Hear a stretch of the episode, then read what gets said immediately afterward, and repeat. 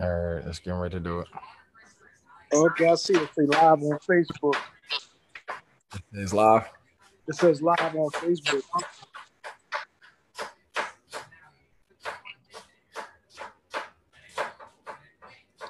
Is anybody else on? Fa- okay. So I think we are live. Yeah. It's, All it's- right. it's live on Facebook. Welcome to Health is Wealth podcast live on Facebook. Brought to you by HHT Fitness, powered by BAM Juice. Make sure you get your BAM Juice. All natural, organic, Hey, I'm waiting on you know, my, no preservatives. Why you gotta go there? You starting already, and we just Are you giving them the BAM juice that I had? Oh, no, that's Bam Juice Supreme. That's another level. Right, yeah. That's, That's the one that'll open you up. Yeah, that's, Uh, that's the one David be doing, Lauren. yeah, this one is a, a more mellow version. It tastes really great. Um, if you want more information, you're watching. DM us, uh, myself, Coach Marcus, or Coach Erica, and um, we'll gladly provide information on how you can order your eight pack. All right, so I got some special guests tonight, and I'm gonna go around and introduce them. So I'm gonna start with the ladies first. We have Miss Lauren Jenkins. Hello, everyone. Hello. We have Miss Erica Vonner. We call her Coach Erica. great evening, everybody. Great evening. Excellent. We have Coach Marcus. What's up? What's up? What's up? And then we have, once again, back on Health is Wealth, Coach Brooks. Hey, good evening, everybody. All right. So, as you guys see, the topic for tonight what's up, my baby girl? You can't, you messing up my train of thought. and that is Zori Vonner in the picture with Coach Marcus. Yes. So the topic tonight is toxic ambition. And we'll go a lot of different places with this, but we'll try to keep it light. But we'll start by just asking how's everyone doing during the quarantine period and how you guys holding up?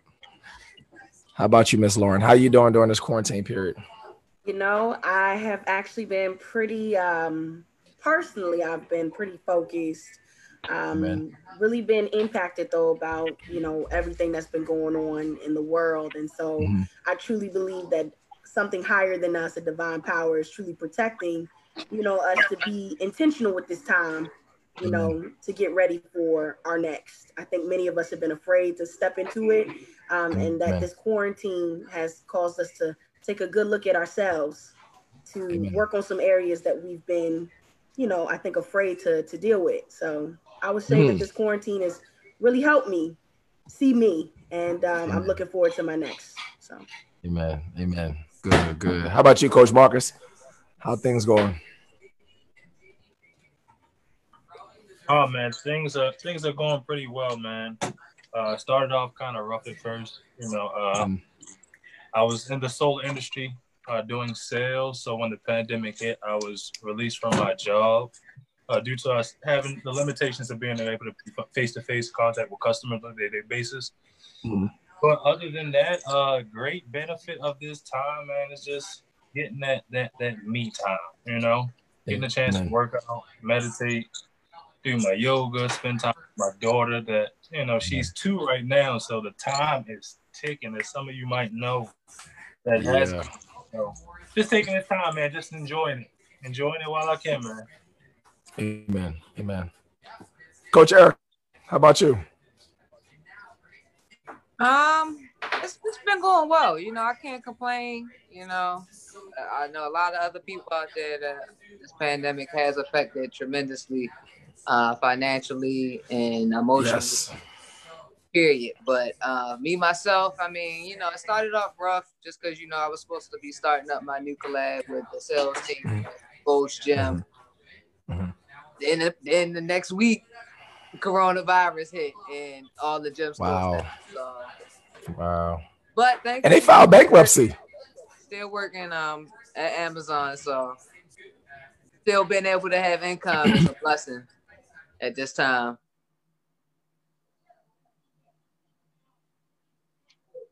Unmute your mic, baby. You're mute. You're muted, brother. You're muted.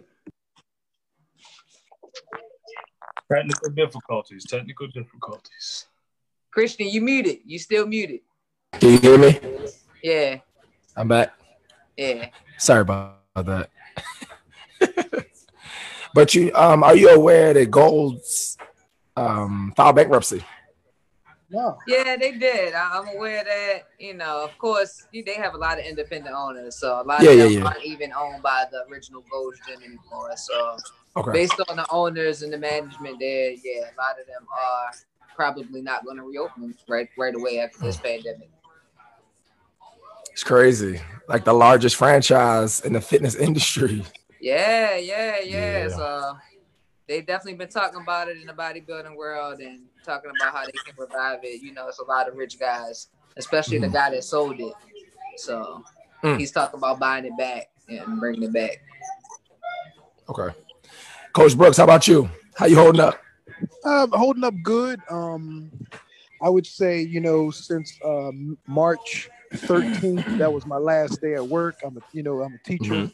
teacher by trade. Uh, so I've Mhm. been doing online with the kids since May 13th. Uh, some of the seniors are finishing up this week, and uh, they're going to do a virtual graduation. Um, but what is what it's done for me? It's um, allowed me to focus more on my health and uh, get things going where you know where I can build consistency during this time, Amen. and then and then also you know uh, working out, get my wife to also um, work out at least three to four days a week consistently with her as well, and then you know doing it when you do it with your spouse together, it helps out. Um, Yeah. so you know uh, you know i just been you know just staying on my health i'm sticking by my uh thing where you four percent of the day that's all you need Mm. four per- the four percent rule that's that's a rule that a lot of people when i post on social media they um they like it and they're they're trying their best to to change change their way of doing things and get and and devote at least an hour to yourself with the four percent rule you know because it's not hard to do. So you know i've been doing that and being consistent with it and you know just uh you know spending time with my kids getting ready to be a grandpop in uh july. So it's, it's good life is Hey. good If you don't mind, could you go into could you go into a bit of what that four percent is?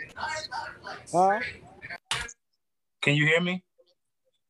yeah i can hear you now there was some background noise Uh, if you don't mind explaining, what is the four percent rule that you mentioned?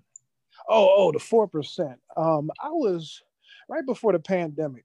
Um, I'll say typically over the last, I guess you could say over the last years as a coach, because I, I coach, I would coach football and wrestling, right? As soon as we get in season, as soon as we get in season, um, I would stop, I would stop working out for myself. Um, so then, right before the pandemic, and before I think last year, last year I would make sure after practice that I would go to the gym, go to the gym after practice. So the four percent rule, I just kind of fell up on that, where four percent of your day is only an hour.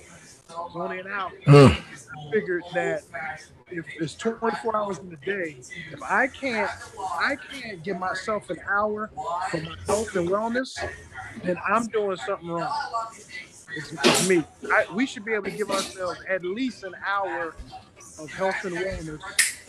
If we can't do that, and I feel as though that we're mismanaging our time and we're not a good manager of our time. So that's how I came up with the four percent rule. I like I like that. I like that. That's lit. And I always That's deep. four percent, four percent. It's just an hour. That's all Yeah. it is. I mean, that's how I feel. If you can't get in shape right now, then good luck. Because you have nothing but time to eat healthy, to spend time with your family. Uh, and for myself, you know, I said this to you before, Coach Brooks, that this has been a blessing for me and my family.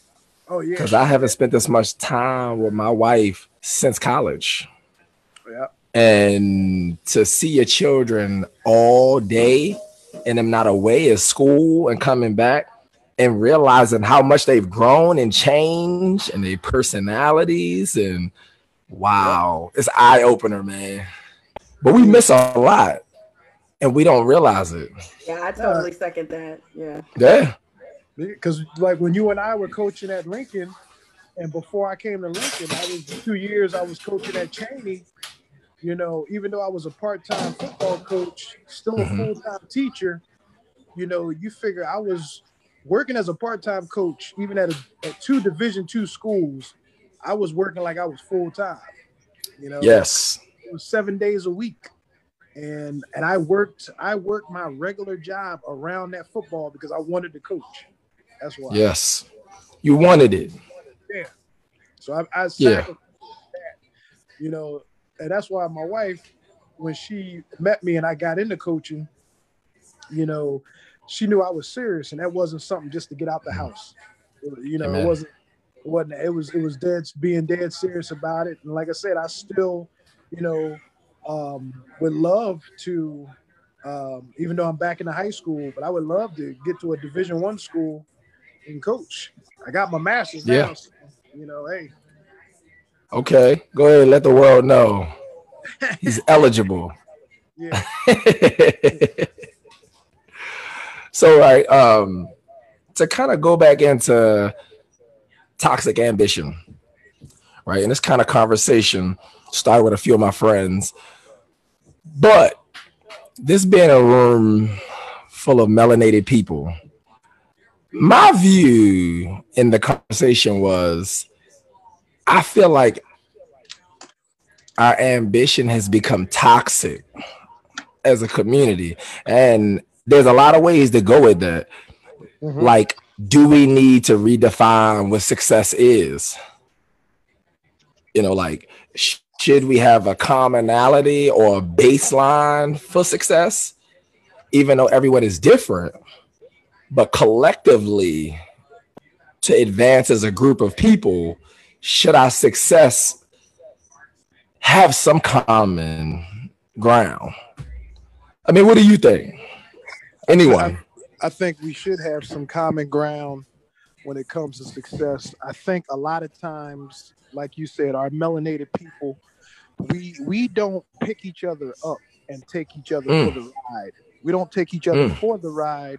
We have we have been divided so long that Agree. we individualize everything.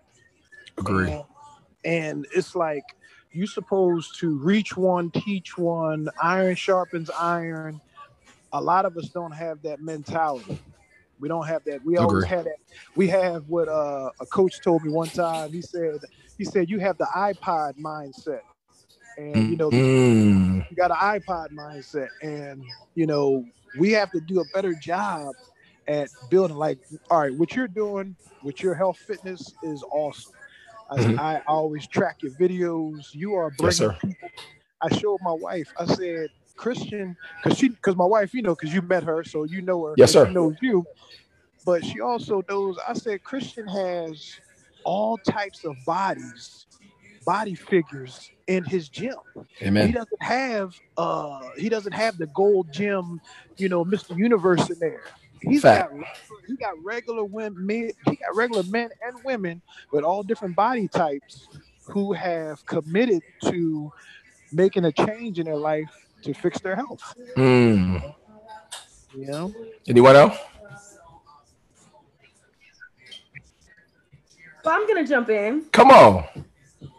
And um, so there's some things I want to say, and I'll personally say this is my personal opinion. Um, I don't want to speak on behalf of any entities or anything like that. Mhm. Um, one of the things that I'm very passionate about, without going in detail of my background, is that I believe that there is a need to pre to create bridges to access to resources. Mm. And so when we're talking about a situation of particularly communities of color, um, I believe that because of what has happened to us, I believe that there is trauma that exists in the black and brown communities um, that have created some barriers to access to such resources, right? I believe that many folks have been conditioned to complacency. Um, having grown up in an affluent black community in a majority minority area, won't name it out, but I will say that. Um, I've been blessed for resources, but even still, there's something that has happened to me that allowed me to be conditioned to complacency, right? Amen. Um, some may even see, like in our younger generation, there's a, a a development of entitlement, if I may say it mm-hmm. that way mm-hmm. too. And so, how do we go back from um, cultivating our communities, our especially our young people? I have three boys. I have a husband and three boys. That mm-hmm. we move from giving them the fish, but then going back to teaching them how to fish, right? And mm. that, as somebody just mentioned, you know, we shouldn't be looking down on each other unless we're bringing each other up. But a lot of times it's hard right. to pull dead weight if they feel like they're dead, right? You know, the frustration. Right. And so um I think that there's some healing that has to take place. But right now you see our communities right now are experiencing a tantrum and justifiably yeah. so, right?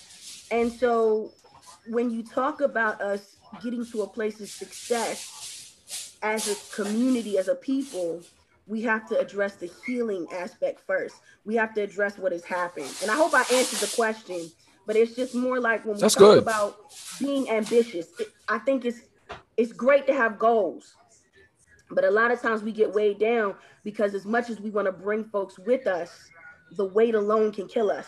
Mm. And so then that's what I mean about having to go back to the foundation and teaching us how to to heal so that we can be a healthy relation in healthy relationships to then be able to grow um, in Love those it. areas. Yes, love it. Right on. I agree. How about you, Coach? Coaches. Uh, yeah, just to, uh, just to kind of piggyback off of what Lauren was saying. Uh, first thing first, it should always start with a form of you know healing just because we are not too far removed. And you can see uh, mm. that's happened with the young man George Floyd. That that mentality still exists in our world. It, it's a reality. So, with that being said, us as a people, we have to heal. We have to find a way to, to heal those war wounds of all the years of damage.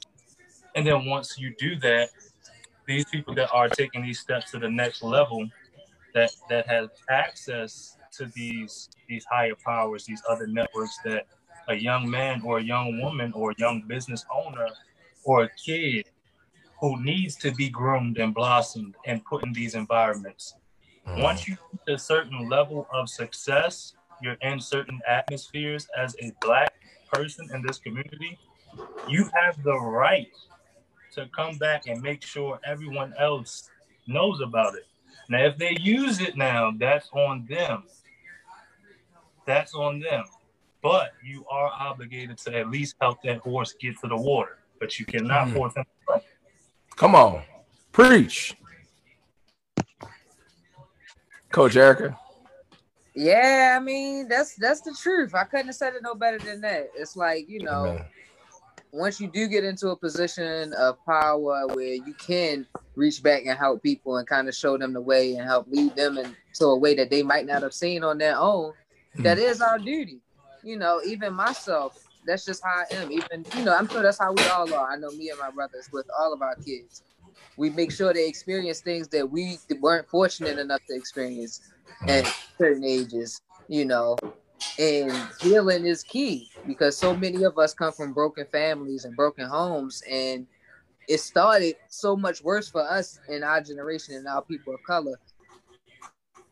We got to start with the healing man. And as you can see with george floyd we we we haven't made much progress that we need mm. so So, do you think we've made much progress since, let's say, I want I want to let's take a time frame. Have we progressed as, as far as, since uh civil rights time? No, We have progressed, yes. Yes, we absolutely have progressed. But are we where we need to be? No. I don't. It's I, I not- don't, don't it's not I as think we've equal as progressed things need to be. Come again. I think we've progressed superficially, and and meaning Build by on that. Meaning by that, I'm, I think we progressed on the, the the visual side of things. Mhm. Like you see the fancy cars and the nice houses, and you might see a good a good chain. You know, It- it's a superficial type of type of elevation that we've reached as a as a world, and there's not really been much uh, of a social a social gathering, a, a community, a, a spiritual community that's being grown. Up. It's more of just a picture, uh, an Instagram image, um, a certain, I can't really explain, a certain way, you know, that you think you're supposed to, to look and carry yourself. Good. I, I don't. I don't think. I don't think we've made. I don't think we made the progress. The, the same things that are being uh, portrayed through video Mhm. because they've been killing black folks for years. This ain't nothing new. This ain't nothing new. It's just the fact that Just got a camera now. You got a camera and everybody sees it. And they've been killing black women, black kids, black men for years, for, for years. And nothing has changed. It's just that now we are in a we are in, in a technology age where we can capture these things. And now some people, when they see this visually, uh, now they feel it's like, oh wow, is this still, you know, is this still happening? Yeah, it's been happening. But sometimes we do have folks in that are, are black and brown folks who are still asleep, and some are woke and some are not woke. woke. And Or you know, how about the we have- ones who may not be sleep? They are woke, but are afraid to wake others up because of the fear of lack of abundance. Right. Yes, you'll you'll have that. You'll have that. You'll have people who are woke who, when they do find a person that they can talk to, Mhm. who will be who will be um who will be uh, able to uh, listen to what's going on but we're Mhm. going to have but we're going to have folks who are going to when you explain something to them they they have been so brainwashed conditioned, and conditioned that they are not going to hear you. Either, either regardless of what you say and what, what you say and what you put in front of them they have been so conditioned that they don't even see it. And and that's why i said when things because if you go back to deuteronomy 28 that's, that's Mm. what we that's what we've been living in we've been living in deuteronomy 28 for all these years and Come some on. people some people understand it and some people don't that's why it's only going to be a remnant of certain people who are going to be actually understand what's going Yeah. on and until we as the nation that was born over here okay and scattered until we all can get get it together and i don't know if i'm gonna see it in my lifetime Correct. i hope i hope I, my kids can get to see it but if if you but if you if you believe in the bible or you follow the bible or you have some spiritual background because you've had an interaction you know because Mhm. sometimes i have to explain to people if you never had an interaction okay? If you never had a spiritual interaction Mhm. then you don't know what i'm talking about. Because everybody has to everybody has to get to that point on their own by themselves to get that interaction. But if you go back to the bible okay deuteronomy 28 that's what we've been living in for centuries for centuries and nothing has changed. The only thing that has changed is that you got these video cameras on the phones. Everybody can post to instagram facebook youtube. Everything everything is captured you know world star. I mean you you if something's happening it's getting posted. And that's how it is. Well, to build on what you said, about when you're trying to help someone and you're trying to enlighten them or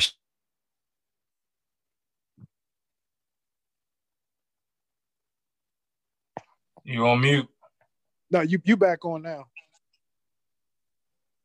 No, he's still muted. Nope, we can't hear you. Oh, say something now. you hear me? Yep. Yep, Yep. I got you. Good. All right, so it's hard to shed light with someone who may be in a dark place and you're sharing something with them that they don't fully understand. And I could say, I could say in my field, when I'm trying to change someone's diet, and I tell them that they shouldn't eat certain things, and they look at me like they're crazy, Right. and they think I'm crazy. But you actually are trying to enlighten them and show them a better way. And and and with time, they begin to com- become aware that what you're saying is true, and hopefully adapt to what you were saying and adopt a better lifestyle. But how do we use that in the political sense and and in this social setting with trying to enlighten other melanated people about uh, upper level of thinking and living and understanding money and credit and property and wealth, not riches, wealth. Mhm. Two different things. Where do we go with that? How do you talk to a person that doesn't want to be talked to? Sometimes you can't. I feel like because if somebody don't want to hear you, they're not gonna hear you. Right. You know, and that's prime example. You know, a lot of you know people I used to run with, you know, and do certain Mm. things with. It's like now that I live a different life and do certain things differently, you know, that are positive and better for us overall. They might not be ready to do that and make that step in Mhm. their life. You know, and I can tell them, yeah, because I feel obligated because I've been there and I've done that. But some people, at the end of the day, if if they're not listening and they're not willing to take something from what you're saying or Mm. what you're trying to show them, then it really doesn't matter. I think it's important to meet people where they are Mhm. and understanding that their time and their destination to change can only be on their time and destination that they are willing, able, and ready, which I say make war for, right? Um, Mhm. There's a lot of layers to many of the things that you guys have shared and just trying to figure out how to how to say this in, in the in the best way to say it. Um as we talked about, like something has happened to people, right? And as you mentioned, even with health and wellness, is like you tell us don't eat that, but then something in us goes back to our default. And it's Mm. only until we get to a place of either inspiration or desperation that we can get to a place of opening our receptive to take that next step. Agree. I heard I heard someone mention something about seeing like I guess fancy cars and things like that. What do you say to someone or you show someone and while we may take it as they're not they're just not going to change if I never Mhm. thought it was accessible to me in the first place. If I never Mm. thought that this was possible for my life. If all I've been seeing is quarter pounder with cheese is my upbringing my entire life, right? Exposure. So there's a word that you said. You have to raise someone's awareness, consciousness. And Mm. we're talking about that in the in the area of health and wellness, but even when it comes to social and racial justice, many folks are unaware of how they live their race in life and society. Agree. And I, I one, I was one dealing a lot with a lot of internalized oppression because of my affluent upbringing. And I don't, I mm. don't say that as a problem, but I do recognize where there were barriers created to protect me from certain things, That's right? right. But here's the other piece that we as people of color need to understand. And I, and an activist by the name of Audre Lorde said this: "For the Mm. master's tools will never dismantle the master's house." You got to understand, putting it in the perspective of COVID, we are fighting a virus that we cannot see. Okay. Mm. Yet everyone is staying at home, or people are making the decision to go out and take their risks, right? But at the end of the day, it's their choice. But it still Mhm. doesn't, whether they go out and party or they stay home, the virus is still there. That's the same Mm. thing with racism. Right? right. It's a it's structural. That's right. It's structural. It's systemic. It has been built in the fabrics of laws and policies and, and so many different things. It started with an individual view that turned to a cultural I, I, ideology that was then allowed mm-hmm. to be written into law and documentation, right? And so when we talk right. about raising awareness, people got to understand the power of their votes. People have to raise their awareness in the power of their voice. People have to understand they have the platform. We have to change narratives. So you talk mm-hmm. about the individual from the streets or whatever, but there's a narrative that was written by that larger entity that we need people and mm. allies to combat and change so that people then can get those those folks a seat at the table. So now we're talking about inclusivity. So even though yes, I I I I don't I'm not ready or whatever you're trying to give me, make me feel like I can have a seat at the table before mm. you start shoving the food down my throat or shoving what I need at me. And I'm not saying that it's not bad. Like, yeah, we need BAM juice, right? We need health and wellness. But I gotta mm-hmm. first get to a place where I believe that I can right. sit at this table. And sometimes right. it takes us creating the space. And like I love, you know, Christian, what you're about and what you do because you bring wellness to people. Amen. And you bring it to them where they are. And you help us believe we can actually accomplish this when we thought it was impossible, especially when things have happened to us, particularly like look around us. Look at the body of black and brown people are crying out right now because hmm. America has happened to us, right? And yeah. the reason I say that is who is helping us to get a seat at the table so that our voice is being heard, so that hmm. we don't have to do it kicking and screaming. You know, I look at when you get I me them, them suitcase crunches, right? You're meeting me where I am. You're meeting me where I am. And that yeah. one suitcase crunch could then turn into 10 and then 20 and then 40. So I think that's important to understand. And the reason I use that quote about for the master's tools will never dismantle the master's house, we can't use the same tools that were created to oppress and suppress us. Come on. able to set us free and to make now us live talking. a better life. And so that's what I mean about as a people, we got to find out what's going to help us as a people get to a place of healing and wellness, then to be able to hold each other's hands and go and grow. Mm. Hey, I, hold I, on, hold on. I, like, I got something like for that. Hold on, hold on. I got.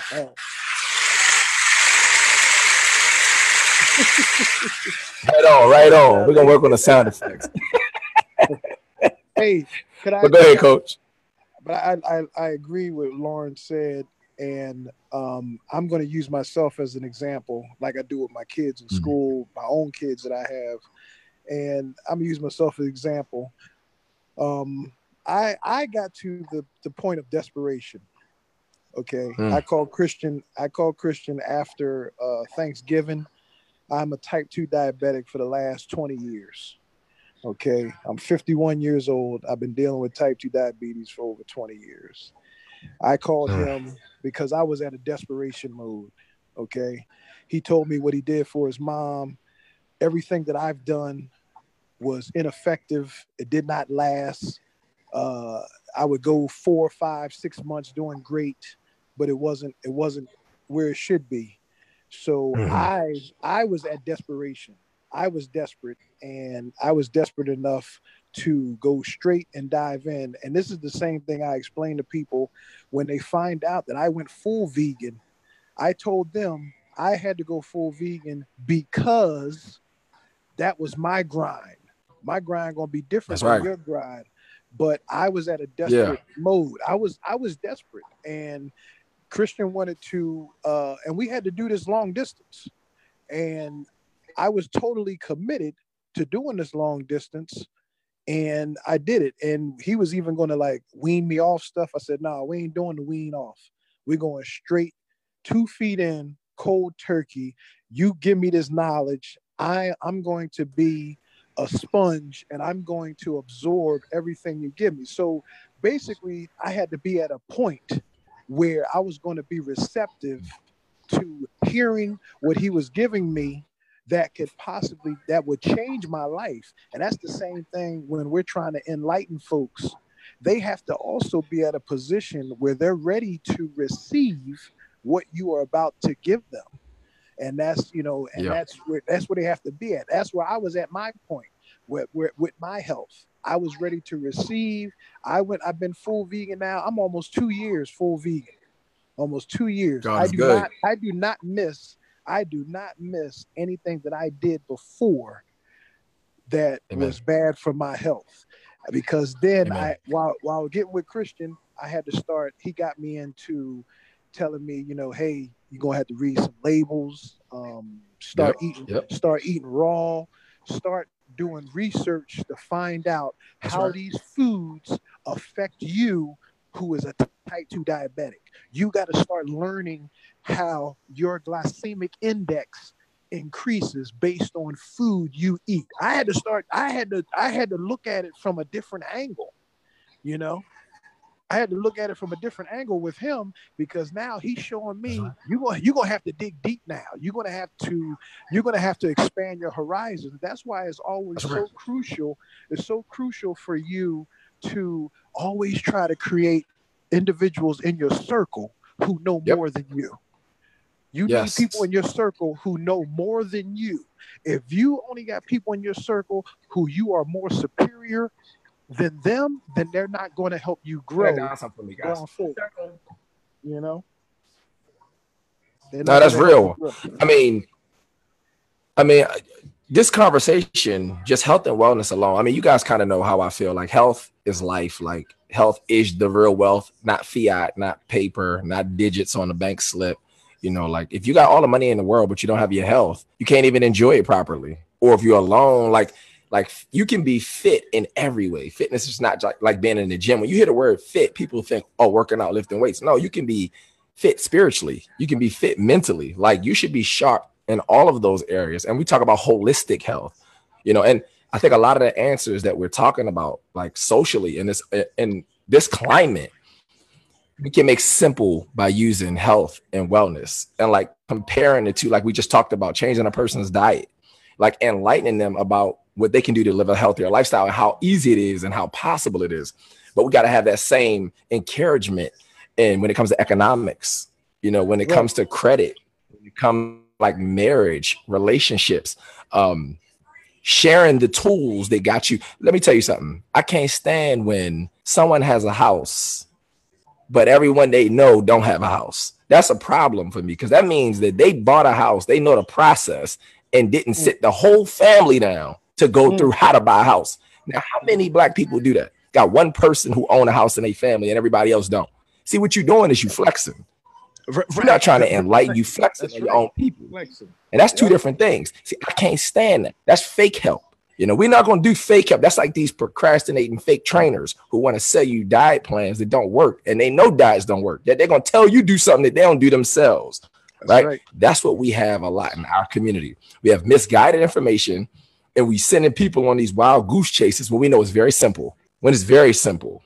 So, you know, bringing it around health and wellness and talking about social issues, to me, they go hand in hand because I personally feel like the more you love yourself, the less likely you are to hate someone else.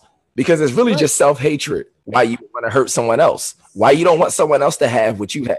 Why you don't, you know, you don't want to see the person who looks like you have? It's because you don't love yourself. You didn't look in the mirror this morning and say, "Man, I love you. I love you so much. I'm gonna go on this run. I'm gonna work out, and then the next brother I see who look like me, I'm gonna make sure I speak to him, talk to him, shake his hand, and try to have a conversation."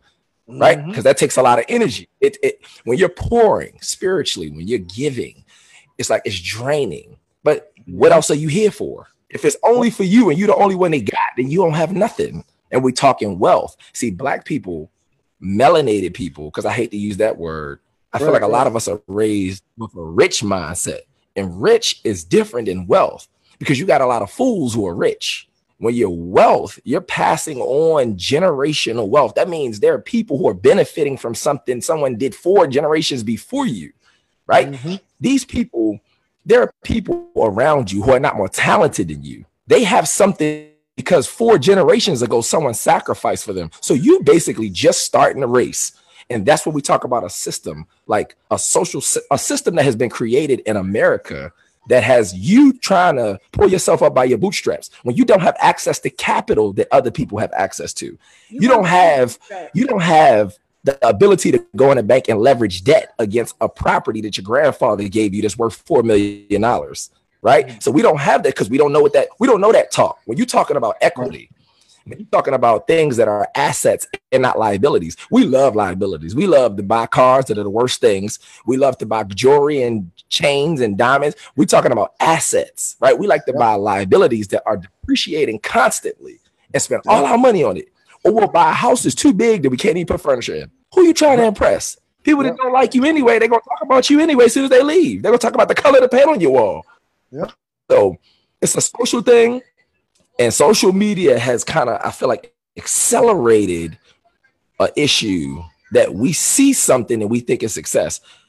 The problem for me is our ch- children have to have new people they identify as the heroes. It's mm-hmm. I, I mm-hmm. love LeBron James. I love all of these guys. But what I'm trying to tell you is just because you dribble a basketball don't mean you can lead my community. Just because you That's can right. catch a football or throw a football, you Lamar Jackson don't mean you can lead my community. Because let me tell you something.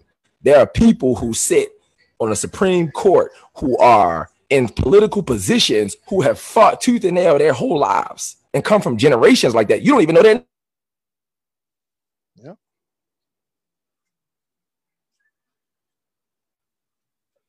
Christian, you cut off. You on a roll, brother, but we can't hear you. Uh, you got cut off on that. He one. is going for it. Hey, look, he's still going. He is going for what it. We can't hear you, brother. Oh, I'm so. You was preaching. oh, we see you going in though. We see. Hold on, y'all hear me? Can you hear me? I hear you now, but but part of. oh man, my my bad. But I, what I was saying was. what I, what I was saying was stop at Lamar. You stop like, at Lamar. Yeah, it starts with the kids. Like, what are they idolizing? Like, we're looking at sports and we rush home to do it but we haven't most people haven't even read the bill of rights. Most people don't even know the amendments. Like most people don't even know simple things. You don't know what laws have been passed. You don't know what president was in there when they passed that law. You don't know how the prison population got the way it got with majority african americans being in the population and we're the minority in the country. How does that happen? What president brought that in? When did that law become available? Like again if you don't know your history you're bound to repeat it. You don't know how you got to the state you are. You don't know why you wake up and don't like yourself. You don't know why you don't have no money in your bank account and you just fiend for bad habits. There has been a mm-hmm. game played on you psychologically, right? It's self hatred. And that's why I firmly believe that fitness is an answer because when you start to work out, you feel different. You feel yeah. better about yourself. You look at yourself in a different way, and everything changes when you become healthy inside outside changes and you start to realize like the result of your workout is the byproduct of what's happening spiritually. Because when one thing you know when you work out to the fullest of your ability and everything is exhausted there's this moment where you're gonna want to quit and you ain't got nothing but god. And you know he the only one that got you through that workout. And the more you can rehearse that relationship with him the stronger mm-hmm. it becomes. It's just a spiritual exercise. That's all it is. And if I got to call it fitness and working out to hide that, to give God to you, that's fine. But I'm going to show you there's a power in you that you have no clue that's there. And you could do anything and everything. Like this whole financial economic thing, like it's the same thing as fitness. It's fitness economically, it's fitness like in a different way but we have to build these kind of communities like we do in fitness. You go to the gym, you work out with your buddy. So now you should be having a meeting on Saturdays about what company are we acquiring? What right. business are we starting this? Why are you getting paid pennies on the dollar for your talent and your gifts when you could create your own business and keep all the profits? And how about build a brand that in 20 years has equity, that your children can go get a house and leverage debt against something that you use the talent God gave you to build your own thing, mm. right? That's what this pandemic has done. It's even the playing field. It showed people what's fake and what's real. Yeah. Now you know who really doing this fitness stuff and not. Oh, you know now because you can't hide it Gold's Gym behind all those weights and all this pretty stuff. Oh, it was fun. Now we even. Mm-hmm. But see, we at HHT. See, selfish plug. We've been doing workouts outside. We've been doing. We really bought this life. right? Like this what we do every single And we, day. we was built with no weights, no weight room. No. Cut it out- cut it out. Mm-hmm. Cut off again. It's the passion again. We see it. We can't hear it. We see it. We can't hear it. It's the passion again. Run. Still can't hear you. No, Oh, still can't hear me. There. Oh, yeah. Yes. Am I there? Yes. I think it's when I don't push a button for a while. I'm learning this thing. We're gonna get it right because the next one we do is gonna be flawless. Hey, But the pandemic exposed what people really should be doing anyway getting outside, exercising, fresh air, sunlight, spending time with your family, homeschooling. Like, these are the answers to your problem, Black community. You're experiencing it right now. See how your kids excel when mom and dad is at home pouring it in. When I'm giving economic lessons to my children and I'm using my business.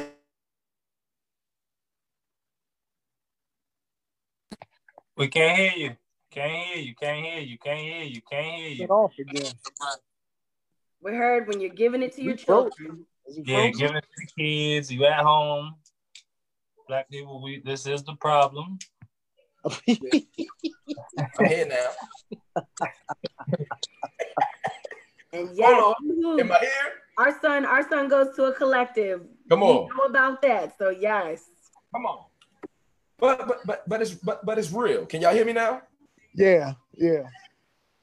Mm-hmm. But that's what this pandemic is showing us. For me, and I can't speak for other people, it's really the answer to a lot of the problems in the black community is that you Fact. need to take your family and its education and its economics into your own hand, and you need to go in your bag, start you a business or homeschool, or like start to like really spend time with your family, get healthy emotionally, mentally, read more, go for walks in the morning, like do all the things you don't have time to do when you're ripping and running for this Right. company that's paying you pennies on the dollar. Yeah. That's my opinion. You, hey, you know what I like that you that you showed me when we when we first when you went with this journey with me, is showing me how to jot down everything Mm. because I still got that. I still have my um my notebook. And I remember when you was telling me, you was like, "Yo, you know, as you go through this journey, I want you to write down trauma." And I, I remember I laughed and I said, um, "What the heck you trauma?" You know, because when I think of trauma, for me, I'm thinking something very traumatic. You, are, you know, I want you to think of trauma as something that would affect you, that would cause you to uh, make a drastic change in your eating habits. And I and I was like, you know, and then I start writing stuff down. So I, I had a meeting, I think, with a principal, and we were meeting, and I think I jot and I and I told you I had jot that down. You know, had a meeting with the principal. You know, she was this, that, and the third, and whatever. And I and I started understanding how to jot down your emotional state on paper. And then what I also noticed is that while I was going through this journey that I'm still going through, as I was uh, recording my blood sugar levels and seeing where good levels versus bad levels, and then seeing the path where they were going, that the key to my success was having things written down. Hmm. So when we start talking about what we're going to do as far as fix our finances and everything, we gotta we have to put things in writing Gotta write it down. that we got to write it down. If we don't write it down, it's not going to happen. It's not going to happen. We but when we put something in writing, we actually force ourselves to commit to making this thing happen. You know. I agree. I agree. Anyone else?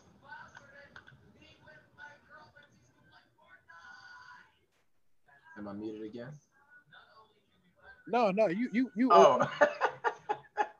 I wanted to I wanted to comment briefly. I mean, not to go left to go right. yeah. You know, there's something that um, and I I, I can't remember the gentleman's name. Coach had just said, you know, even in the sense when it, you talked about having him write down trauma, and then he he mentioned something about a definition of what he thought trauma was. Mhm. and and, and th- i'm going somewhere with that i promise you. And i think that it's important to understand trauma is what happened to you what has happened to you uh, what you have gained accustomed to in some ways. Um you know without going into detail about my, my job duties and my background i used to work in high security prison um for several years and you know we saw things we saw code we saw rights we saw things right and you became accustomed to the day to day, right? It was your norm, your new norm. So if your upbringing has been, well, we know that you know auntie gonna make them chitlins, and we know auntie passed of heart disease and diabetes. It's just a part of our life. It's a way of our being. That's traumatic. Yeah. You see what I'm saying? It's something that has happened to you, and that we create as our default to keep Mm. ourselves protected, if I may say. Yeah. Not going into the clinical route Mhm. but you know in trauma you learn how to disassociate or you learn how to protect yourself Mm. so i think it's powerful that you had him write down trauma and raise his awareness of what was happening to him Mm. right to Mm. then be able to use the tools given to him That's right. to combat combat Mm. that thing and understand that it didn't have to be his but that it was there and he could actually then heal from it right you Yeah, didn't yeah. have to Mhm. own that you didn't have to own that so i just thought That's that right. was really powerful so yeah Amen. Agree. Agree. Coaches, anything? No. Uh, I I- you look like you wanted to say something, Coach Erica. I don't want to stop you. you. Nah, nah, I, I definitely agree though. I definitely agree.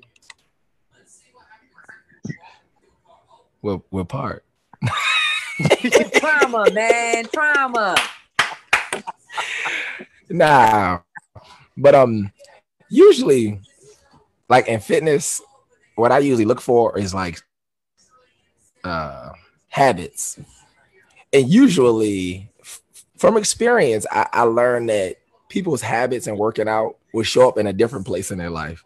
So like inconsistency, working out and eating healthy shows itself in your spiritual relationship, your relationship with your spouse, like Mhm. a dedicated person who is consistent will be that in everything. That's who they are. And that's something we we gotta well because we're talking about this holistically. I'm saying my children, I try to teach that to my children. The qualities you want to look for in friends, and hopefully they take that into looking for a mate is consistency, dedication. Like a person who works hard is something.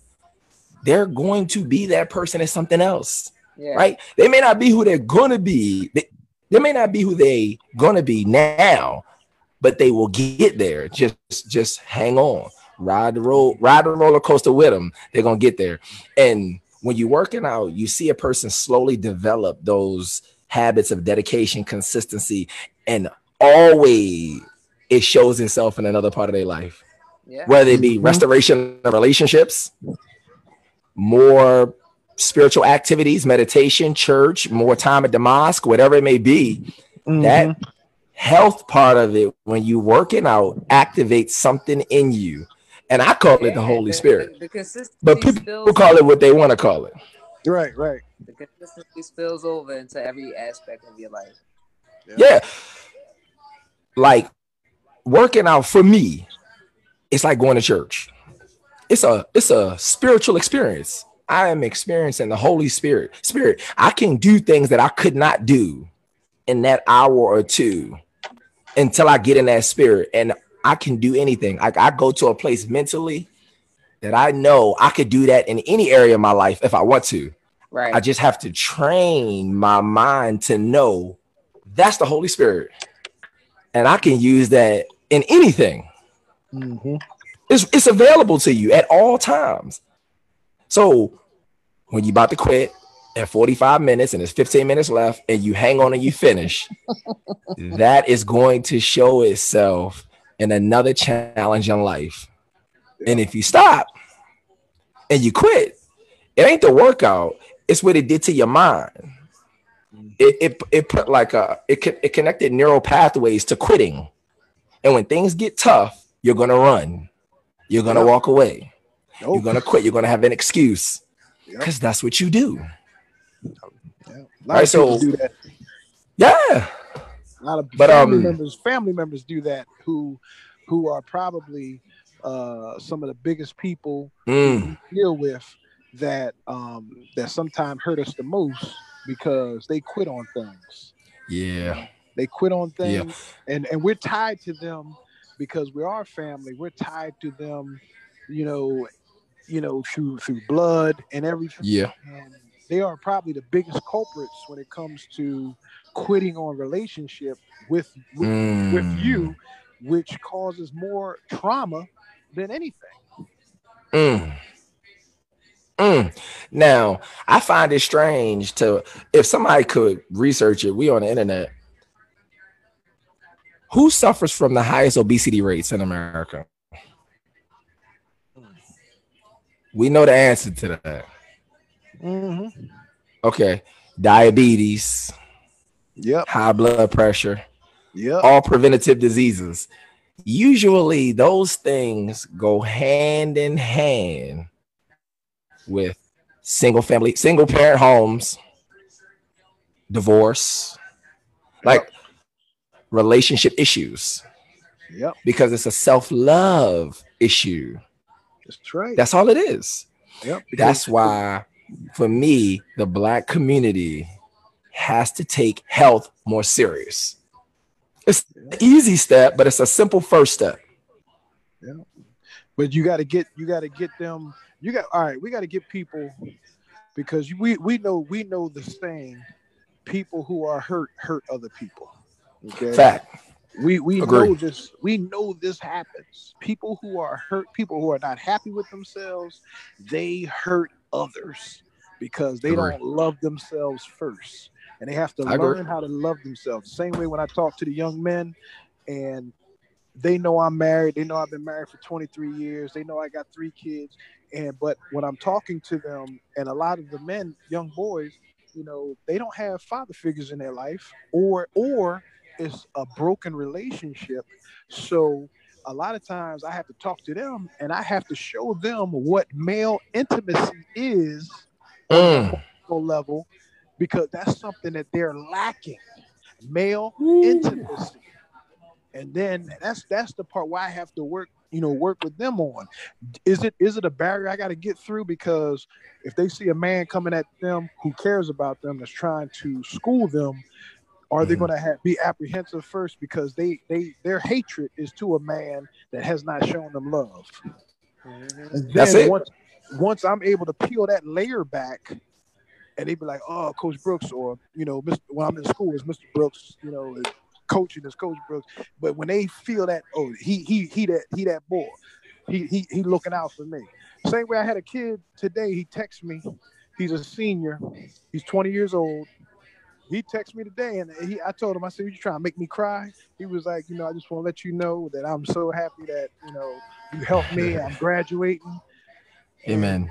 So you're the best teacher I had in in, in the school in Penwood, and he's 20, Amen. and I and I was able to convince him to get done as soon as possible, as fast as possible. And I always tell people, it's not how you start, it's how you finish. Mm. That's That's right. the Come on. thing because all these kids are going through some sort of trauma, and I keep telling them. And and the biggest thing with some of our black kids, they will throw in the towel Quick. at the first sign of any kind of adversary, uh, you know, obstacle. As soon as they get the difficult. soon as it gets rough. And yes, uh, just like Lauren said, dealing with, you know, I deal with kids in the school system who, yes, who they believe that they are entitled. You know, Mm. a lot of them have young parents. A lot of their parents are not the same age as me, you know, and I'm only and I'm only 51. And some of their parents are in their 30s, you know, early 40s. And some of these kids are very entitled to everything. And they don't know what it is to deal with, you know, uh, a little bit of adversity in their life. They shut down. Mm. You know? But it, So- it's, it's, it's peeling back the layers. Peeling back the layers. So then that, that that that's a conflicting argument because those who have come from affluent backgrounds and you know, families who had a little bit more economic promise or access Mhm. may We lost you. We lost you. We lost you. We lost you. We lost you. Missed it. May what? They may what? They made what? Nope.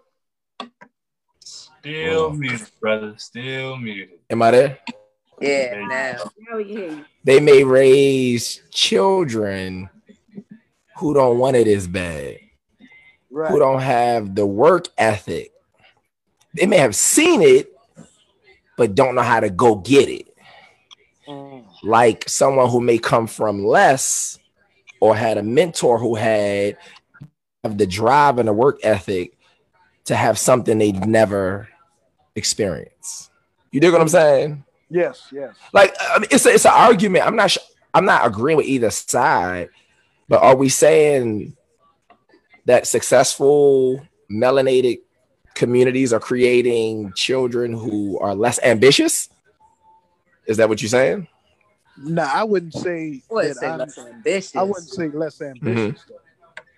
but I would say that, So what you saying? so I would say sometimes Exactly what we said. through my experience, through my experiences, through my experiences, I would say that some, some, some, not all, Some, because I know some but not all. not all, right? Because I know some who have come from affluent backgrounds. Amen. Are will get their knees, elbows dirty, Me and you both. like the next one, like they ain't had you know. But I do know Yes. some who um who don't understand a strong work ethic, who don't understand Mm. that because nobody has shown them. Nobody has Question. shown. To go back to what Lauren said about them allowing us a seat at the table, is it time for us to say we don't need a seat at the table? Let's have our own table. Yeah, because yeah. yeah, because we you got to remember we Was the table remember- designed for you to have a seat? It No, wasn't. hell no, no, it wasn't designed. It, it, the table, the, this whole. System I'm just asking. not- It's not. we gotta stop making tables, us. like you said. Because even if they let you sit at the table, They, they will it be a stoop like that's a little bit lower than there? Where Right. you at the table like this, looking at them Well, in a that's not chair, like thank you for letting me sit here. Well, that's not Right. inclusion. That's that's diversity. Not inclusion. That's Right, you I right. let you come to the party, but you don't get to choose the music. You feel me? Right. Right, right. And that's why so Agree. many of us are crying out right now all across the The, United the States. The reality is this: we are in America. We carry American passports. That's right. Have been identified as America. That is our table more Yep. than theirs. We probably made it, cut the wood. I'm about to say, there you go. you go. already know. You already know. And so when we talk about creating our own, that is our table. Yeah. I think it's a matter of realizing that we are going to have to have allies to Mm. to dismantle the barriers that has I agree. for, for get to, getting to our thrones, getting to Yes, that were already there for us to be there in the first place. And Right. I agree with you. how to do that. Um, I did want to say something. I didn't want to change the subject because I was Go ahead. since I have my coaches here. Flow with it. I, I'm not necessarily a coach of health and wellness. I'm a coach in terms of leadership development and cultivating folks. You got your stripes. And I um have an extensive background more on the other side of the of the, the table. I, I was in a Mhm. form of law enforcement for a very long time. Um, Mhm. probation, parole, and um, just being a mother of three boys. Okay. hmm The reason I want to ask this because we talk about the power of health and wellness, but you hear me constantly use the word about access. And having grown up affluent background, but now being a working government employee, you know, we're raising my husband and I, we're hmm. raising boys. We even in such an affluent area as what we live in, recognize the difficulties of having access to getting our boys into health and wellness things. It costs an arm and a leg. And yes, I understand you got to sacrifice because people buying Jordans and people doing this. Some of us are trying not to live paycheck to paycheck anymore. Fact. We are making sacrifices, which then takes away our time, right? Mm. So growing up, when I grew up, we had coaches that would pick up our kids. You know, we had Mhm. we still have those individuals. I'm a product of those kind of coaches. They're cutting funding, they're cutting programs. Our youngest son is in a collective for the reason of taking that that our community, teaching him about his culture and his heritage, and being able to have that access. You know, that's Mhm. not made that decision, but it's like, what about everything else? You know, I think about those kids I had on probation that were amazing, but because of the lack of resources, That's it. them into programs that they should be the next person D1 playing. You know what I mean? And I'm just saying, I I I'm, I'll put it out I agree. Commonwealth. Okay, I was like one of the only chocolate chips in the cookie dough. So, Yeah. but yet my caseload looked just like me and then some. And so when I think about these things, you know, when we talk about creating our own, that's my Mhm. desire right there. To Create programs. You know, I'm excited what Kevin Durant has done. You know, Yes. dinner. I'm, I'm excited, but being able to create that stream of access, right? Mm. Now look at this. This is the thing that's heartbreaking to me. Yes, us as adults are afforded, and even kids can do it too, because I've seen your kids on there. But just the lack of access to be able to access something like this for kids, right? Some of them can't Yes. get computers from the school anymore. You know, Yeah. I think about the youth. Like we have friends who are teachers in Baltimore City, right? Like I'm, I'm just, I'm hoping that the numbers of, you know, making sure they're getting food and now, you know, hasn't gone tremendously up, right? I just, I don't know those details, but what I'm saying is creating access. Mm. We can teach these young people how to fish. That they're not spending all day on these games playing Fortnite and and and 2K you know, watching watching YouTube of somebody playing a fake game. Like, I know that's crazy. That drives me crazy. It drives me crazy. so then how do we you see what I'm saying? When we talk Yes. about building legacies and and trying to dismantle the barriers that are perpetuating the generational curses that exist on our people, how do we respond to that call? Mm. Mm. That's good. That's good. That's Yeah, good. That's good stuff there. That's good stuff. I mean, like you said, access, access. Even it it, it creates barrier for a melanated business or African American to have programs that almost are for free because that business probably doesn't have the access to capital that that white business does so they can't afford to have free programs. Right. You know, that's more than likely the case. So he would have to charge a little bit more to have quality programs and pay higher rent rates and you know wh- which other people are not because we know it's about networking a lot of Mhm. times it's just who you know and if you know the right, right. people they won't even charge you Right. and, and as we get to that, that's something we need to know too. Network. So many of these athletes go to these big colleges and these schools and they never use the network. But more importantly than that piece of paper, I have learned is your network. yeah. And if you go to these schools and you're not a jerk and you're a good person, Right. you could call anyone from that school That's right. and they will open the door for you. That's right. and I that's how you start to give access to those kids who can't afford to go to University of Maryland to Virginia University by using your network and making those people open the door for you and you bring others with you. I mean, myself and my brother and sister, Coach Eric and Marcus, we've taken kids from Baltimore to University of Maryland every summer in our camps. And some of these kids never left, never left Baltimore. But they walk on that campus and they like, I can't believe I could go here for free. And I'm like, yeah, you can. It's a business, right? If you play that sport well, you bring this university money.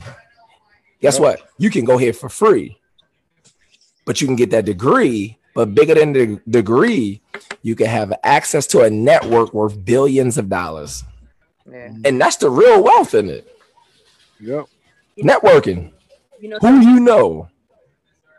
I think it's, I think it's also more than networking, and it's something you Mhm. said, and it was interesting because I had to I speak in a women's group earlier this week, and um, I was reminded about Jeremiah twenty nine eleven. I know the plans I have Mm. as the Lord, plans to Mm. prosper you, not to harm you. But the piece that I thought and never really is set to me plans to give you hope. Mm. And you know, even though you're talking about networking, it sounds like that you guys also gave them access to hope. And it's funny that God would say that we need that, that He has to plan to give us that.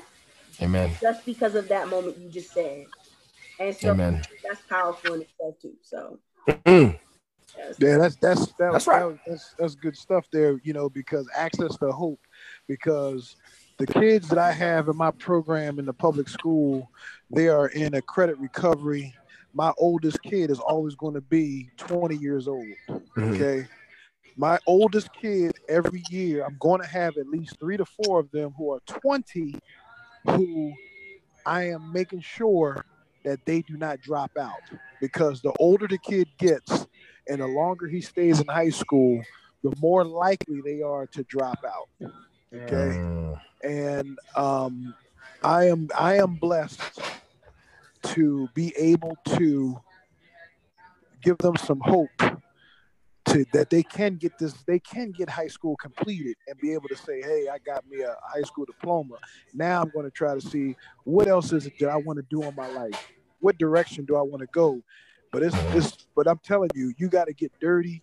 You got to meet the kids where they're at and you got to be able to run with run with them Agree. and their family from where they're at because sometimes you're going to encounter families who are broken families who have a More than likely. curse- a generational curse on them where people who don't finish high school you Yeah. you're gonna have all that stuff and you know and and just like we said we got to meet people where they're at the same way when i be telling you know when i be listening to pastors and listening to uh, evangelists and people who are ministers a lot of times they try to act like they're holier than thou and they don't Mhm. meet people where they're at and then that's why people get turned off at congregating at churches because folks don't meet them where they're at that's Mm. the whole thing Mm.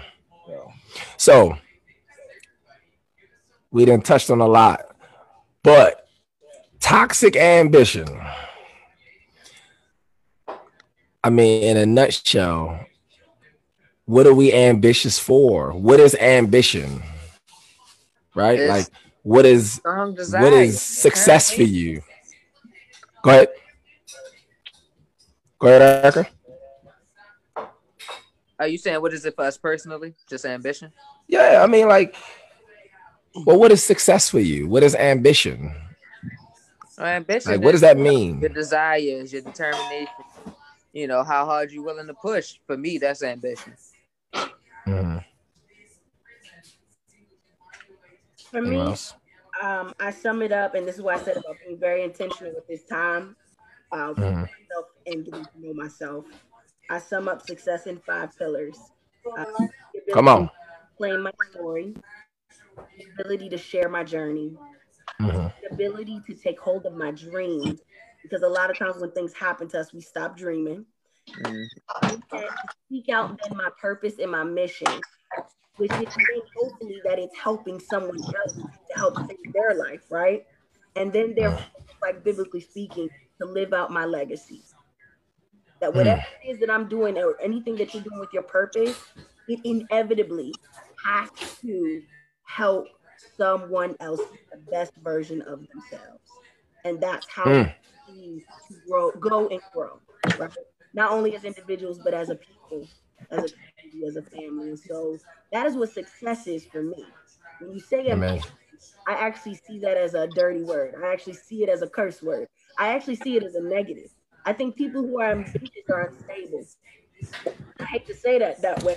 Now we talking. Ambitious, that means you're going to do whatever it takes to get wherever you believe you need to be. And most likely that ambition has been set by someone else, someone else's narrative on your life. Nah. lawyer or you needed to you know you need that four-year degree you needed that you know when you have the the skills and the ability to build buildings right or whatever but just needing the right person to help you learn how to fish teaching you Mm. That you need to put in your toolbox and using them to build your legacy that god has divinely downloaded in you That's right. I that's what She the- going she going into Proverbs now. Going into Proverbs. Just the Proverbs now. Preach. Proverbs. Come on. The minds of man, but only God's purpose will stand. Proverbs 19, 21. And I, Yep. see, Going to the, I tried to the to go Proverbs. the direction where I thought I was supposed to be, but God had other Mm. plans for me. And so Mm. I'm just I'm grateful. That's why I said when you talk about toxic Amen. toxic ambition, I see it on a daily. And I think that it destroys people. When you are So basically, yeah, No. they're the same. Toxic ambition. that's how I Ambition is toxic that's how I've seen because it. ambition is birthed from what lust. Mm, Mm, so be be for a lust of fame. I, I can't remember. I can't remember the uh, Proverbs chapter, but we are not supposed to uh, lust or want to be like those individuals who may be mm-hmm. doing wrong. Mhm. I can't remember what number that is, but because Proverbs, if you if you read Proverbs, Proverbs hit, hit you with a lot of stuff.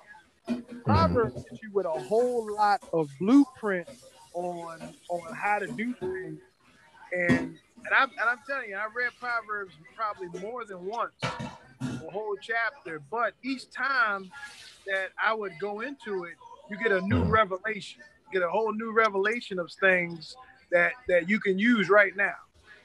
So you know, like right now, I don't know. Like I, I would say my ambition with with I don't think my ambition ambition right now is toxic when it comes to being a full vegan. Full vegan almost two years because my ambition was I gotta control type two diabetes. I gotta control that. Mhm. I gotta beat it. That's my goal. That's that's that's my that's my legacy. I have to beat that thing. So I don't Mhm. my ambition towards my health is toxic because I'm still keeping things in perspective. I know a lot of times my wife would joke with me and I would say, Hey, is that uh that something vegan Is that vegan? And she was like, bruh, everything we buy in here is vegan. So you can stop asking me is something vegan, okay? You know, because you know, you know, because I would hear that. I would say, Hey, is that vegan? You know? And she's like, bruh, it, it's vegan. Okay, stop. Everything we eat in here is vegan.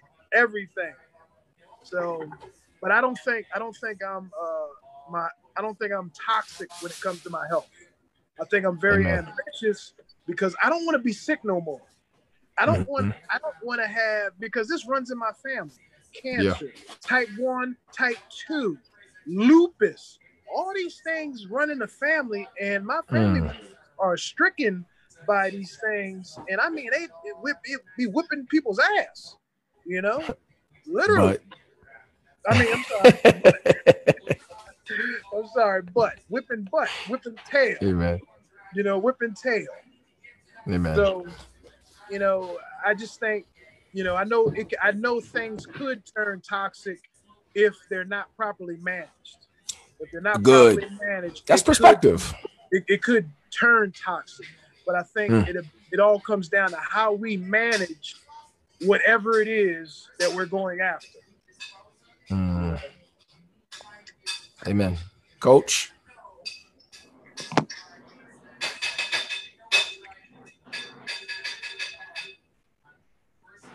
Coach Marcus. Uh, no, I just was gonna basically just piggyback off of what the other coach was just talking about. Um, I wouldn't say ambition would be considered toxic. Mm-hmm. Uh, because, because if you do your if you do your research, you look up the definition of what ambition is. Um, ambition is a strong desire to do or to achieve something, typically requiring determination and hard work. Mm-hmm. So if those are the attributes of what it takes to be ambitious, um, depending on what your perspective is, I don't think it could be considered toxic. Mhm. But if you're if you're ambitious towards a toxic goal, then yes, you will have toxic ambition. You got five minutes until big time. To just say, I don't, I, I definitely hear that perspective, and I'm very receptive. Yeah. I, do agree, you know, and I also see the piece about being ambitious to something that may be toxic. I believe uh-huh. though you can be ambitious to something that doesn't appear toxic, but how you go about getting it can be toxic. And so the one part about your definition where you mentioned about a strong desire to do something, I believe that the toxicity and ambition can be rooted in your desire. Like mm. that place, that there's where the toxicity lies. It's like what are you um, getting your your energy of, like your passion from? You know what I mean? You you have um, we've seen it in history with leaders who had the desire of being the best, you know, you know, whether it's the best country or the best race or whatever it is. Mm-hmm. And while the intention is to have pride in that, it was rooted in something that was very dark and, mm. and, and uh, distorted in terms of. and so I think that even in that definition, my thing would be when you say strong desire, what's the root? And okay. what is coming from that desire? But, but I agree. I agree. Side note, I recently had that conversation with my wife, and um, this is something I'm experiencing in my growth as a man. And when you come from trauma as a child, you're kind of like an alchemist. You use that negativity and you change it into something positive. And every time somebody tells you no, you turn into a yes and you keep building and you keep building.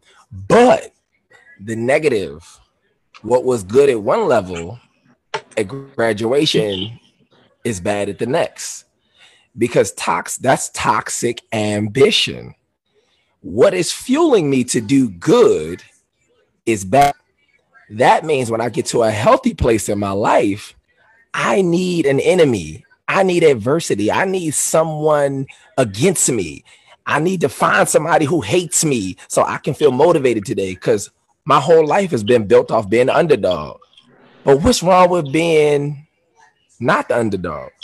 Why do you always have to be the underprivileged, the underclass? Why does your motivation come from the subculture? Why can't you be a king or queen or royalty and come from a place of high? Now that's a new level of motivation because when you have all that you want, you have all the money in the account, you have your home, you have your children, you have all the who's the enemy now? He's looking in the mirror.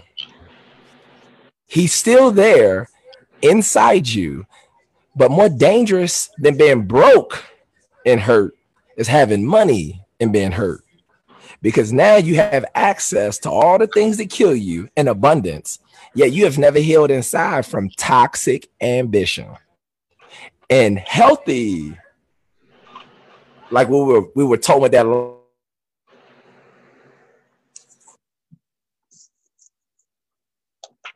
we can't hear you.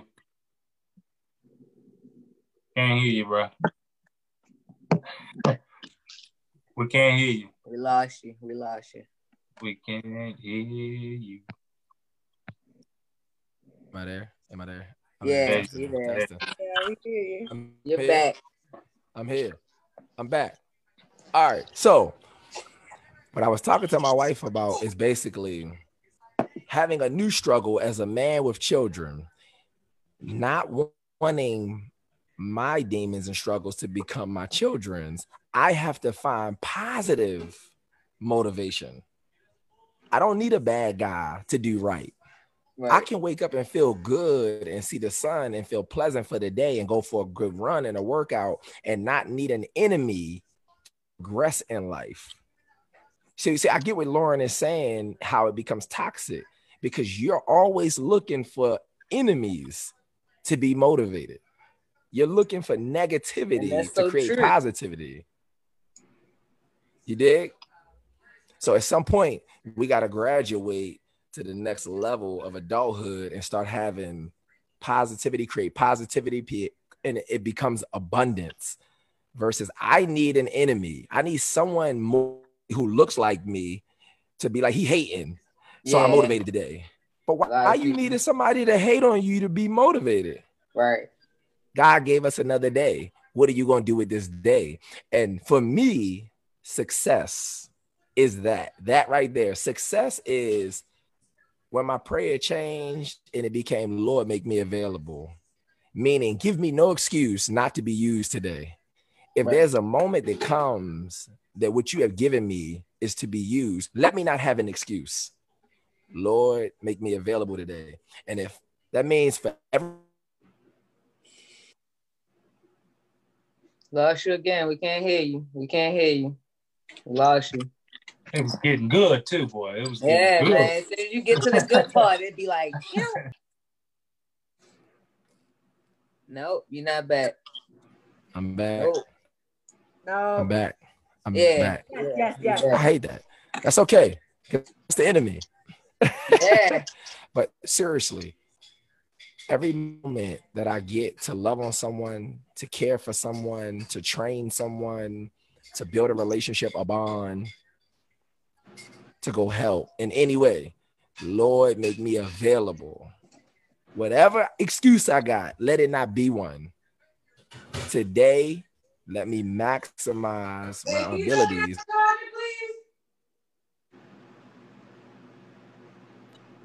We lost you. Erica, mic, mute your mic. Mute your mic, Erica. Mute your mic. Oh, my bad. my phone about to die. I need to get the charge. That's who doing it. That's who doing it. Nah, nah, nah, nah, nah. But okay. So this was this was kind of like our run through uh episode two of health and health and wellness, but a continuation. Let's build on this with some things that we didn't touch on. I know it's getting late. I know y'all got families, but we got to get yeah. to bed. We got church tomorrow. I heard my mom in the background yelling at Marcus. but um, toxic ambition for the topic tonight. I feel like someone could listen to this and learn from all of us of what we said.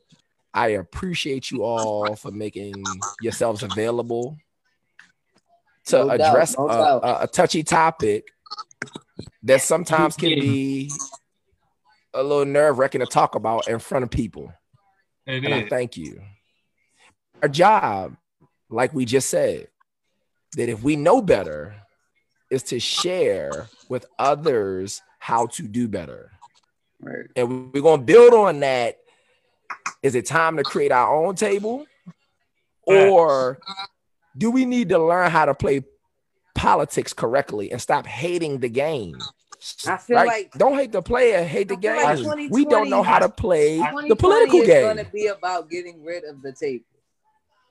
There we go. We don't need. I like table. that. We don't need the room that the table is in. I like that. We need all of our people together. Period. I like it. I think I think we can build on this for our next episode. but um, for all those who are watching, thank you for tuning in to Health is Wealth. We appreciate you on appreciate you on Facebook Live. And if you're on Zoom, and then we'll upload this as well on YouTube, and it'll be available on Apple Podcast as well. And we thank all of the guests as well.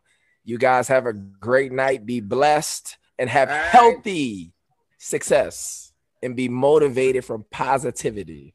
Bye-bye, In y'all. Jesus' name we pray. Amen. Amen. Love y'all. All right. and we out.